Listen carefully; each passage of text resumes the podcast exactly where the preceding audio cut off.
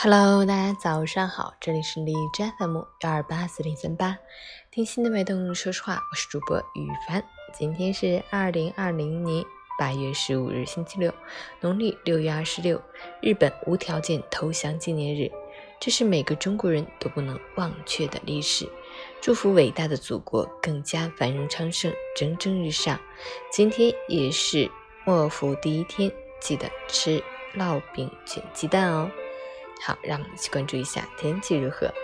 哈尔滨雷阵雨转多云，二十六度到十六度，西风四级，晴间多云天气为主，午后穿插分散性雷阵雨，降雨时间不长，风力持续较大，气温小幅波动，天气仍凉爽舒适。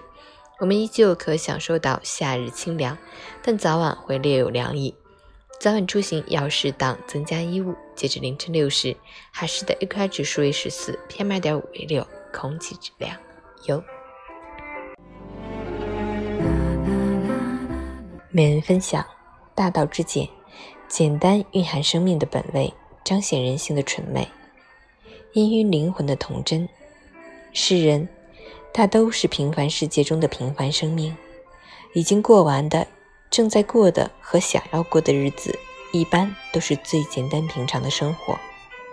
左手柴米油盐，右手烟火气息，在一杯纯纯粹粹的白开水里品尝真实生活的味道，在一碗简简单单的粟米粥中体会踏实日子的欣喜，在一天琐碎普通的日子处修行生命信仰的境界。